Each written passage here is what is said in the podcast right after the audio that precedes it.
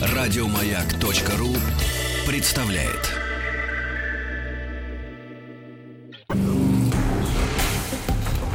Объект 22. Эффект Стаховского. Это эффект Стаховского, объект явления и процесса, получивший название в честь исторических или вымышленных персонажей. Я Евгений Стаховский, выпуск 48 «Мавзолей».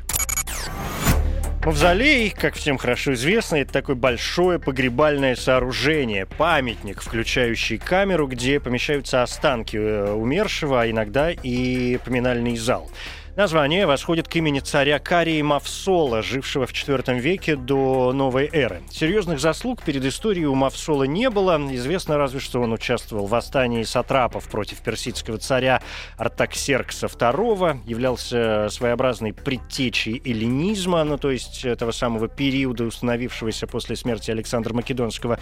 Ну и что еще? Покровительствовал греческим наукам и искусствам. Кроме того, у него была весьма серьезная налоговая политика, включающая скажем, налог на волосы и на погребение. Поэтому Мавсол был крайне богат. Когда Мавсол умер, ему наследовала жена Артемисия III, бывшая также его сестрой, что не редкость для того времени. И она старалась сохранять стиль правления мужа и брата. В историю и в искусство Артемисия угодила по двум причинам. Первое – это образ безутешной вдовы, еще Боккаччо писал, что Артемисия представляет собой яркий пример целомудренного вдовства и чистейшего вида любви. Шли слухи, что она подмешивает себе в питье прах мужа, и на картинах, и в литературе ее традиционно изображают именно в таком виде. Вторая причина — собственно, мавзолей, монументальная гробница, которую она повелела возвести в Галикарнасе, это современный турецкий бодрум, и которую антипатр Сидонский позже причислил к семи чудесам света. С тех пор пор любая пышная гробница стала называться мавзолеем. Тем не менее, все-таки считается, что строительство гробницы началось еще при жизни Мавсола. Она была воздвигнута на холме с видом на город. В сооружении и оформлении приняли участие самые выдающиеся греческие мастера. Это в первую очередь э, Пифея, во вторую Скопос, который украшал и другое чудо света храм Артемиды в Эфесе, по легенде сожженный Геростратом. Структура гробницы была необычной. Храмы в то время строили прямоугольными, и высота их не не превышала длины. Мавзолей же был почти квадратным, высота его была больше стороны основания и превышала 46 метров. Могила располагалась во внутреннем дворе. Снаружи постройка была украшена барельефами, сценами сражений греков с амазонками, битв кентавров с лапифами, это такое мифическое племя Фессалии.